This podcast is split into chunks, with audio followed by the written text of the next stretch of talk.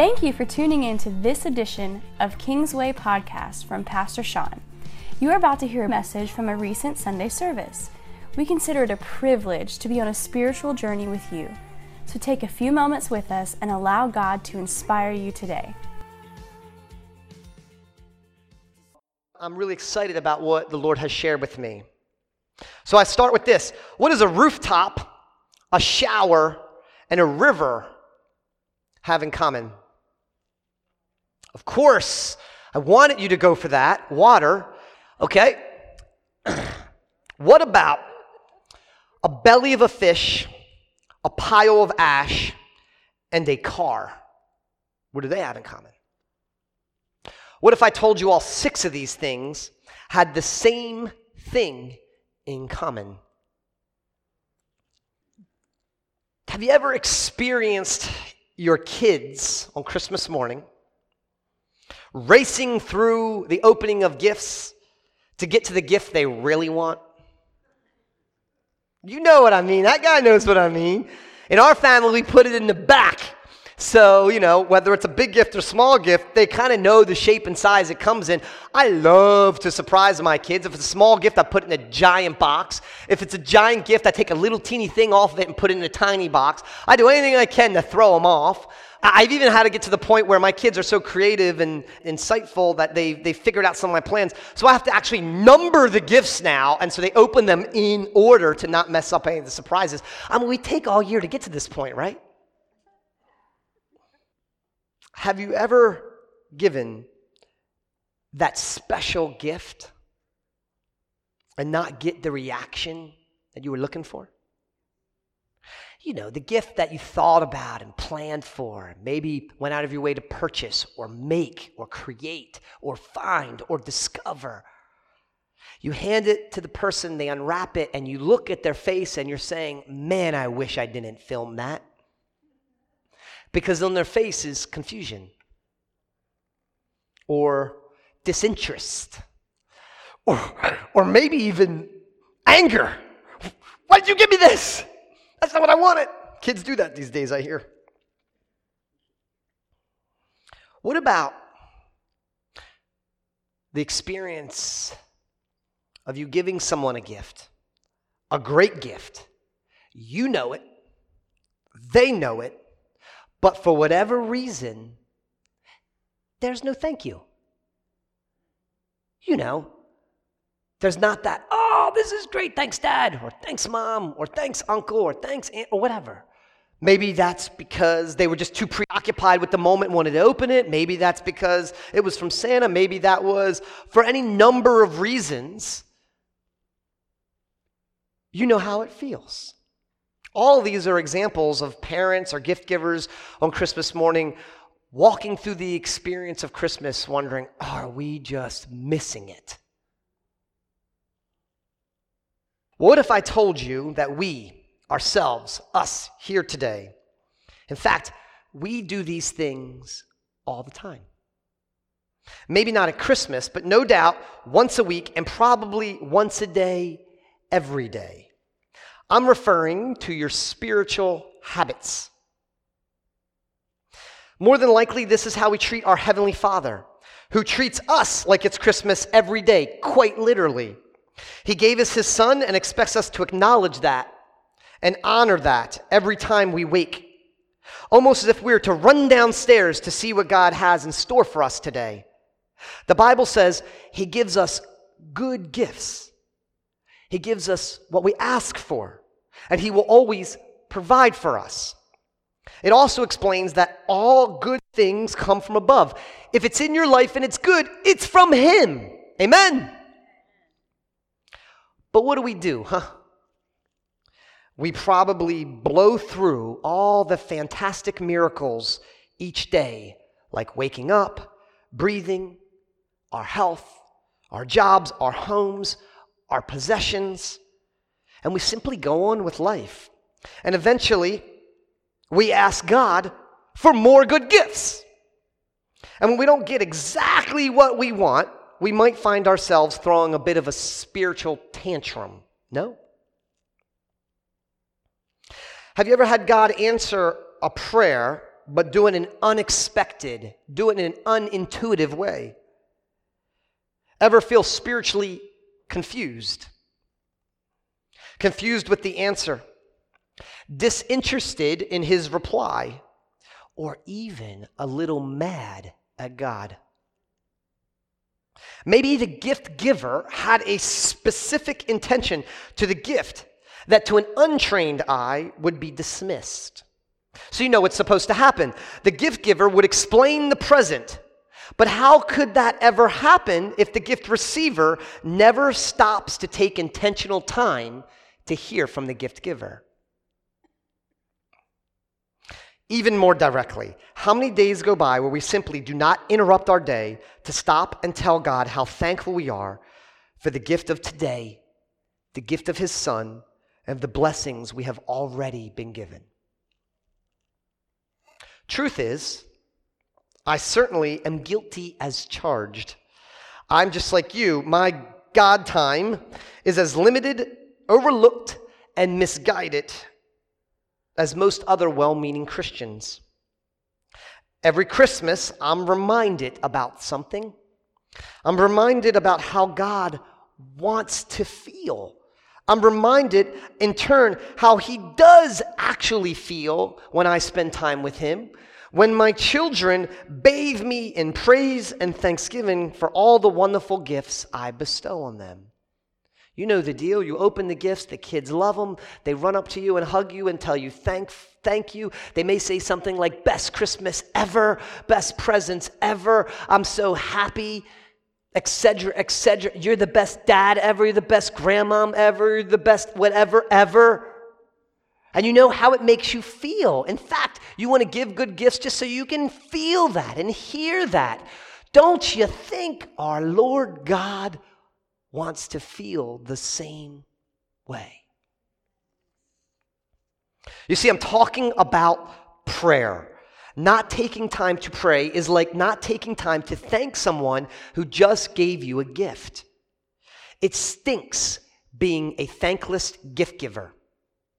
You wouldn't like it, and neither does God, our Almighty Heavenly Father, who gives good gifts. I'm going to run through some verses just to get the juices going. First Chronicles 16:34. Give thanks to the Lord, for he is good. His you can read with me, it's on the screen here. Maybe this will help you. His faithful love endures. There's somebody reading today. You have the gift of literacy. Use it. Amen. All right, James 1:17. Whatever is good and perfect is a gift coming down to us from God our Father, who created the lights in heaven God says He gives good gifts and they come from Him. Do you have good things in your life today? It came from God. Colossians 4, verse 2. Devote yourselves to prayer with an alert mind and a thankful heart. Hopefully, you're getting the picture here. There's lots of things I could teach you about prayer, and these verses are saying, at minimum, at the bare minimum, you need to be thankful because God has already given you something before you even ask for anything new. Amen? Amen. 1 Corinthians 1 4. I always thank my God for you and for the gracious gifts he has given you now that you belong to Christ Jesus. I'm thankful for you. Maybe you're thankful for me. And God has given you gifts. God continues to give you gifts all year long. Simple things like the ability to wake up and the ability to breathe, and big things like new jobs and little babies and relationships and miracles, all sorts of things. What are you supposed to do with these gifts? Second Corinthians 9 11. Yes, you will be enriched in every way so that you can always be there's one, generous. And when we take your gifts to those who need them, they will. Do you see how it works? When we pray, God blesses us. When He blesses us, we bless others. When other people are blessed, they then pray, and God then blesses them. Do you see the cycle? Hopefully, it is clear. Let's look at the next one 1 Timothy 4, verses 4 and 5. Since everything God creates is good, we should not reject any of it, but receive it with for we know it is made acceptable by the word of God and prayer. 1 Thessalonians 5 16 to 18. Always be joyful, Never stop praying.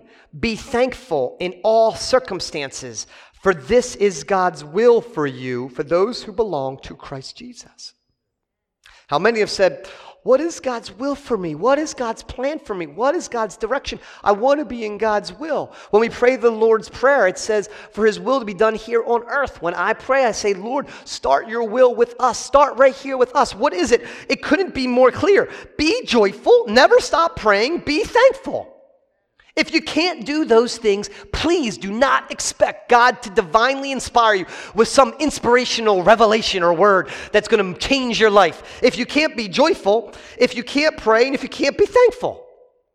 Because if you can do those things, Oh, if you can do those things. And by the way, we all know how to do those things every Christmas morning. So I know it's in there. Just remember when you were a little kid, you were like, oh, oh, I can't wait to open the gift. I'm so excited. Oh, mom and dad, thank you so much. And you're literally praying, I want to open more. You see the experience. It's there. It's there. Okay, Philippians chapter 4, verse 6, 7. I'm just throwing some at you this morning because the Lord put them on me. Philippians 4, 6, 7. This one you know. Don't worry about anything. Instead, pray about everything. Church, this is a word for everyone here who is anxious and is stressed out. It's so easy to say and so hard to do. Every time you feel the anxiety and stress upon you, what's going to happen tomorrow? What's going to happen at my job? What's going to happen with this bill? What's going to happen with this kid? What's going to happen? What's going to happen? Stop and pray. Tell God what you need and thank Him for what He has already done. Then you will experience God's peace, which exceeds anything we can understand. His peace will guard your hearts and minds as you live in Christ Jesus. Psalms 50, verse 14. Make thankfulness your sacrifice to God and keep the vows you made to the Most High. These are some verses the Lord put on me about prayer this morning. Hopefully, you're getting the idea and the image. There's hundreds more. No creative story, no great insight, just the Word of God. But I do like surprises. I often surprise my wife, my kids. They hate it. I go out of my way to try to shake things up to surprise them with whatever. Um, when I come home, I tell them a different time than I really do, and I come home and surprise them. What we're going to do today, I tell them one thing, we go somewhere else. You know, I, I do all sorts of things. I call those surprises. They don't like it. And ultimately, I attempt to surprise you each Sunday with a new, fresh sermon, with new revelation, with a creativity. And as you know, I rarely preach an old hat rerun of a sermon. I look to the living word and I say, Lord, you know, show me something new, show me something fresh, show me something different. In fact, it's why I use the New Living Translation. I preached out of the King James my whole life, and everyone knows all the verses and they repeat them before I even get done my sermon. I don't learn anything. I use New Living Translation, like, ooh, what's that saying? Ooh, what is he about to say? Ooh, what's next? Like, ah, oh, wow. You know, there's something there, it's something there different, something special for you. Today, I will inform you this is not a sermon about how to pray or even why you should pray. I might dovetail this message some other time with those things, but that's not this week. This week, the Lord has spoken to me about a nuance, a mystery, a subtle insight that, when carefully examined, well, it sends chills down my spine. Truth, I'm not trying to impress you this morning. Today, you might not even find anything I'm saying surprising. Quote, oh, I've heard that before. There's nothing new under the sun, by the way. You can literally hear everything the Bible has to say before. But today, maybe you couldn't even care less about the minutiae of the Bible. That's okay. You will in due time. Nevertheless, this message is in fact about tonight. I asked the Lord to share something with me that would inspire you to come back tonight with us, to maybe change your plans and be here for what we're calling a prayer service. It's not a prayer vigil, which is usually a long, unorganized time of praying or waiting on the Lord. We do these in Pentecostal circles all the time, not so much recently where you come to church and you just pray all night long. Maybe we'll do that at some time. This is not that. This will be a highly structured, highly organized, highly cooperative time of blank. There's a word there. I'm not going to tell you what the word is because I need to share through the rest of the message. What is the missing word, you ask? Well, I want to look back to the Word of God. So I bring it back to this example. What does a rooftop, a shower, and a river have in common? The same thing that a belly of a fish, a pile of ash, and a car have in common.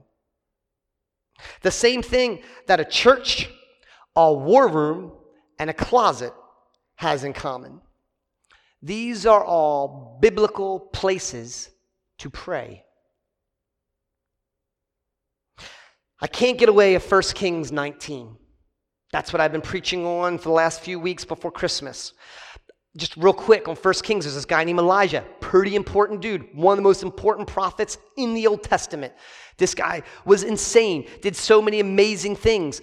At one point, he went and challenged another set of mystic believers, these pagans who believed in their God, he challenged them to basically a spiritual duel where he asked them to, to see if their God will burn their altar. And he then says, My God will burn my altar. And then he does this whole thing where water on, builds a moat, and he literally calls the fire from heaven down on his altar and he burns this altar and he experiences God's power in the flesh.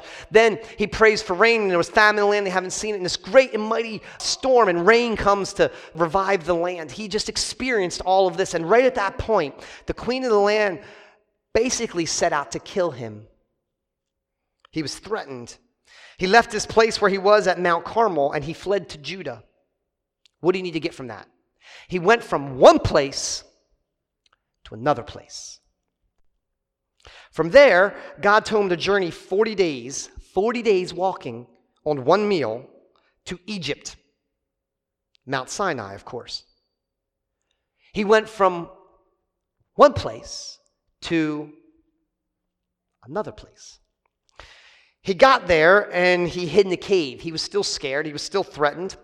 God said to him, in verse 11 of 1 Kings, you can put it on the screen here go out and stand before the mountain.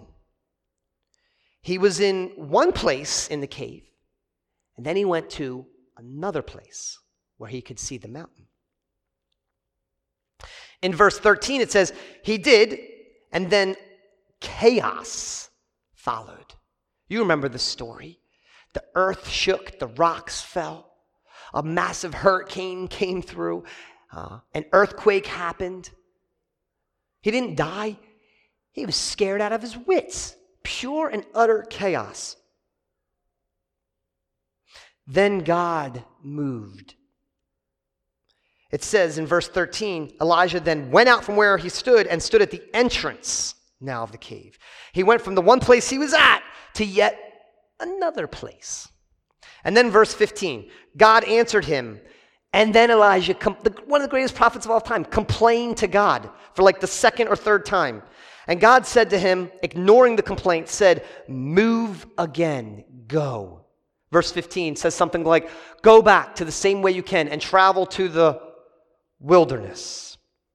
We hate it when God tells us to go to the wilderness. Just take us to the land of milk and honey. He's often telling us to go through the wilderness. But again, Elijah went from one place to, I hope you're getting this, another place. Physically, he changed locations. Spiritually, he changed locations. In fact, he didn't even pray correctly. He got in the presence of God and he began to just complain and moan and argue. But he was first obedient to God. He was obedient to God. He listened to what God said and he did it, despite what he saw, despite what he felt, despite what he wanted to do. We can all save ourselves so much trouble if we simply stayed obedient, despite what we see, feel, or experience. The Bible has clear and obvious instructions for us to obey, and it starts there. Amen? But then he did something else. This is the nuance. He moved. Say moved with me. Oh, Dad, I like how you do that. He moved or changed location. Each location, listen, listen. Each location resulted in a deeper, more profound experience with God. Despite his heart, his mindset, or his personal agenda. I'm not talking about, in case you're writing this in your notes, Pastor Sean is saying leave the church. No. I'm not saying go find another church that has a deeper, more profound experience with God. In fact, that's the exact opposite I'm saying. What I'm saying is, wherever you are in your spiritual journey, we often get stuck in that journey and we begin to only see the surroundings around us and are limited by that boundary. And over and over again in Scripture, I don't have time to go through all of them, but I'll use Elijah an example. He stepped out of that boundary. In this case, was because of the enemy. This case was because of somebody who wanted to threaten him, hurt him, in fact, kill him. And he stepped out of his boundary, and he yet was still obedient. This is no sin here other than him complaining. He stepped out of that boundary, and God was able to do something with location. Today, God wants to do something with location in your mind. We need to get a hold of the mystery of God's location. In fact, God said to him, Look, God told Elijah, and I know some of you haven't heard the whole story. I'm just kind of sinking in the middle here because we've been preaching for a while. God told him to go to this mountain, right? Then when he got there, he said, What are you doing here? And then God told him to go back 40 days to where he came from. I mean, can't the Lord just figure it out the first time? That's what you would think, right? But that's not what happened. You see, there's something here about location. You know, people travel all over the world to find sacred locations. They pilgrimage to holy sites in hopes of experiencing something mystical or supernatural. They just discovered a new church, and like a million people are trying to get in line to, to, to, to, to, to, be a part of it. See, we know deep down inside that location matters. However, outside of Jerusalem, God offers no guidance on particular historical sites that hold any extraordinary power. Not Golgotha, that's a big word, that's the place where Jesus was crucified. Not Jacob's well, not even the tomb of Christ himself. I mean, these places are great. I'm sure if you go there, and I haven't been, but I've heard stories of people in Israel who go, and they can feel the history of what's going on there. I'm not talking about that. There's something very real and weighty about the history of Jesus walked this place. But it's not like your miracle is going to happen the day you walk in Jesus' tomb or the day that you touch Golgotha those places themselves do not hold some mystical power because all power is in Jesus Christ, not a place. Amen? We've preached about sacred items and sacred things before.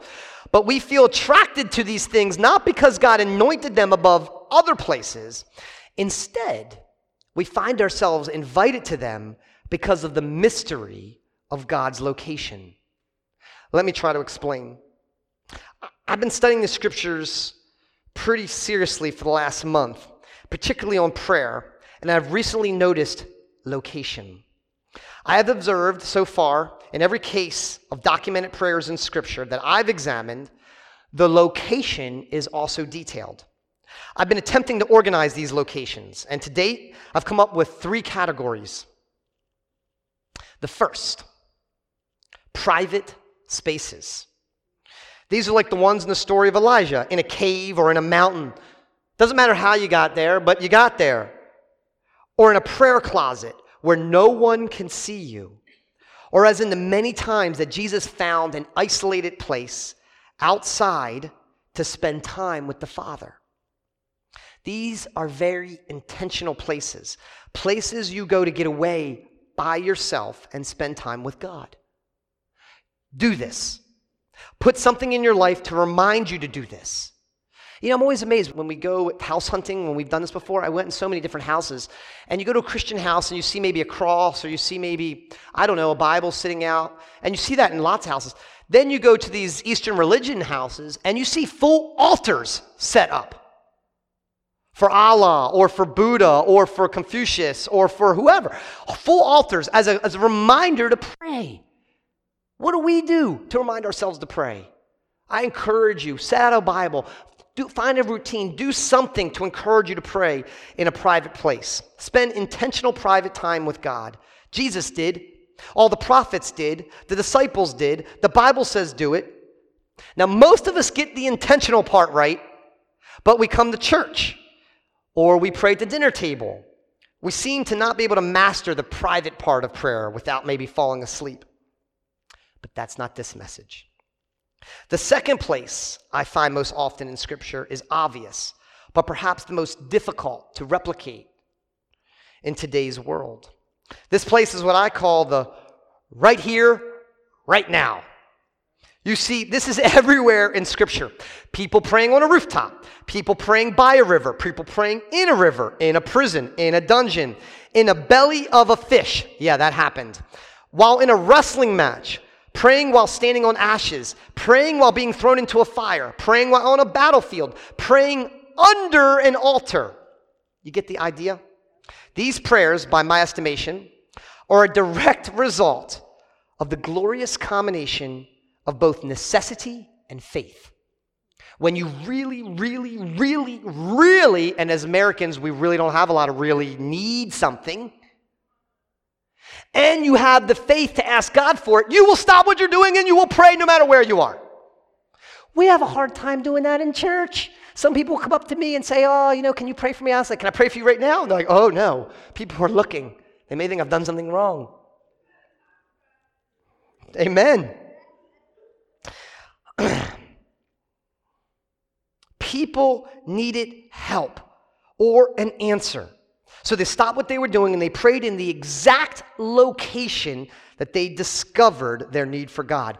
When we do altar calls, the intent of an altar call is for you to come down, acknowledge you need God, and pray in the exact moment that you have recognized it. We, on the other hand, we certainly get the necessity part. There are things we need, no doubt.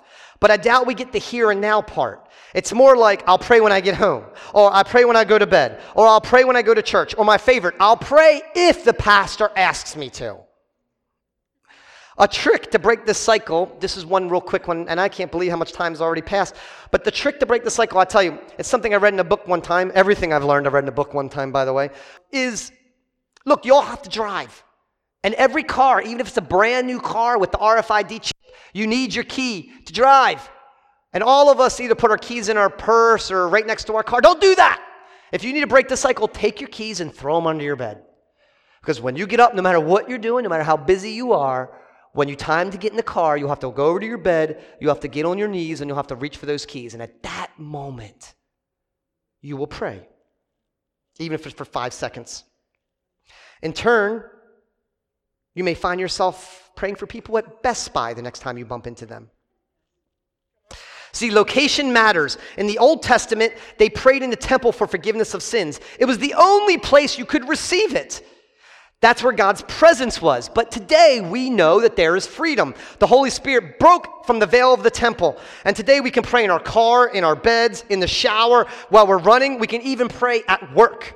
In fact, God tells us to. But again, that's not this message. So, with four minutes left, what is this message about then, Pastor Sean? This message is about the third location. It's not about personal prayer, but for something less obvious in Scripture. It's about a location that defines a new type of prayer altogether. The location is defining what's happening in the prayer. The location is where believers gather to pray together in a multitude, and it's called corporate prayer. Or, like many of you call it, church prayer. So, you know how this is. The pastor says, Everyone stand. I begin to pray, and you sit in your seat, and maybe you repeat what I say, maybe you think about what I say, or maybe you ignore what I say. But you are participating in corporate prayer. First, I have to remind you maybe the most important thing the Lord told me to remind you corporate prayer is not enough. Based on everything I said so far, it is not okay to only pray in church. In fact, there was way more in the Bible about praying in your private space or praying in the here and now than any other time or any other location. If you're not praying like that, fix it in 2020. Make those prayers your resolution. Now, corporate prayer is mentioned all the way back in Genesis. I have to share this little story with you, so just give me a second here. Genesis chapter 4, verse 16 to 24, there's like these 10 verses talking about Cain. You remember Cain? Cain killed Abel. He wasn't that good of a guy. And then there's all these verses talking about Cain and his life and his wife and his children. And it says all these amazing things. Cain's family were great musicians and they developed cities and they were businessmen with livestock and they invented tools. They were chock full of talent. But in those 10 verses, it says Cain's family was godless. Then there's one verse at the end, one verse that talks about Seth, the third child in Adam and Eve's family. And in this one verse, verse 26, it says, And Seth grew up, he had a son and named him Enosh. And at that time, people first began to worship the Lord by name. They got together and they prayed and worshiped for the first time. It's sprinkled all throughout the word, but it does not come until full view until the book of Acts. Why not Acts? Well, that's when the church, as we know it, was formed. Before that, there's a lot of prophets and individuals praying. We see people gathered together to pray, and big things happen. Today, I want you to focus on location. Each time they gather in Acts, they gather in a specific, prearranged location. Usually, it was a church or a makeshift church or even an upper room. When Peter was freed from prison, they gathered together in front of the prison intentionally. When people gather together to pray, it is different. I believe this is directly connected to what Jesus meant when he said, Greater work shall even you do. It's the plural you, church. You see, he gathered 12 together, the first prophet to do that. And then Peter got 120 together, and look what happened. This is the picture shown in Revelations when all the saints are praying together. And then the Bible says, when just two or three are gathered together, Jesus Christ literally leaves the throne and comes down and joins us here on earth. There's something about getting together. God is good all the time. You okay with this message? This isn't creative, by the way. This is just reading it as it is. There are three reasons, very short. There are three reasons I want you to be here tonight at 6:30. Maybe you can write these down. Look, if you can't be here tonight, it's okay, by the way. The pastor won't think anything else of you. If you have plans, I understand. It's okay. I get it. And you say, Well, Sean, why didn't you tell me all year? You had all year to plan for this day. Why are you telling me now? I don't know. I'm not God. I'm a guy with a family of six, effectively, at a full time job. When I hear it, I tell you. 6:30 tonight. Why? Number one, location. Most Sundays at 6:30, you're not at church. God is calling us here tonight to specific location, this building and specific locations in this building. Corporate prayer should involve movement together. Simply moving from your home and coming here means something. When you come, you allow Him to enter you into a deeper, more profound experience just because of your obedience. Even if you have no clue what you're doing, and when you get here, you do it all wrong. The second reason is preparation. You see, we will all listen to prayers spoken out loud tonight. You will get to pray out loud. And if you like, you can be isolated enough so no one can hear you. It's a big sanctuary. The point is, you will learn how to pray better and you will start to practice it.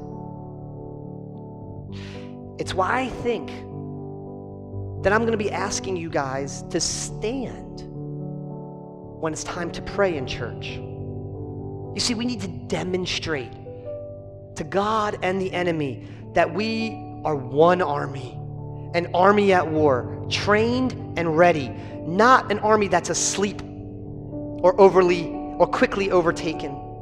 Corporate prayers should be active. And the third reason, and when the Lord shared this with me, I could barely write it down. We are encouraging all the leaders to come here tonight. What is a leader? Well, if you serve the Lord and you intend to want to expand the gospel and share in God's blessing, you are a leader, a disciple, a servant. We have volunteers of the church, people who do jobs in the church, almost all of them for free. You're a leader.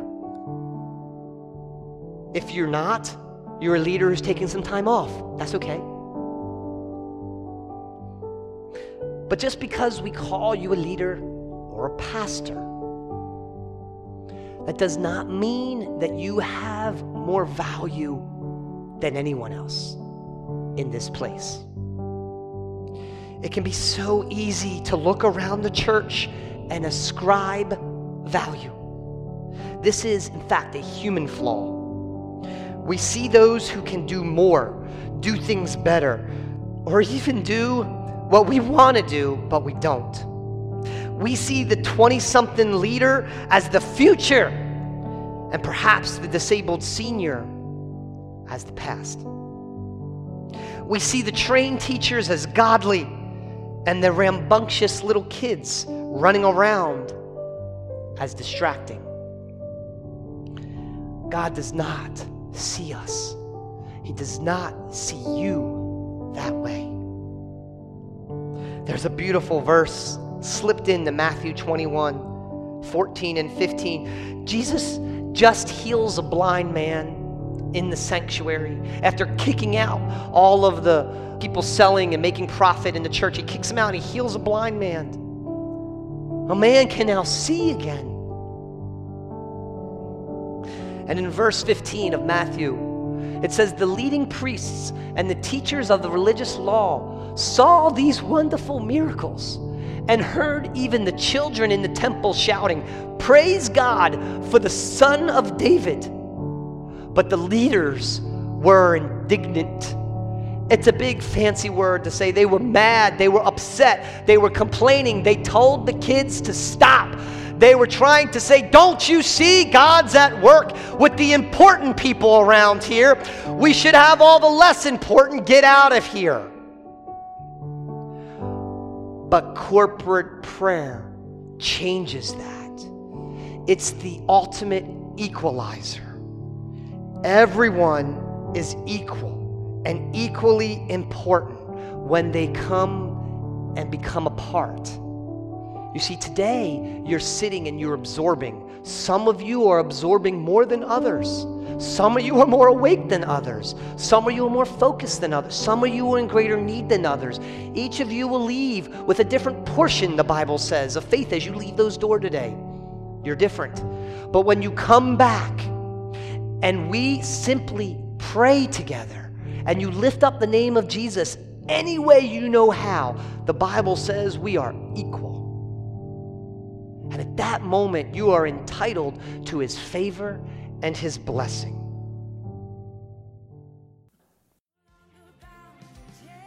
We at Kingsway hope you enjoyed this message from Pastor Sean. It was not by chance you listened to it. God is speaking to you. Visit kingswaycc.org to find the podcast from Pastor Sean.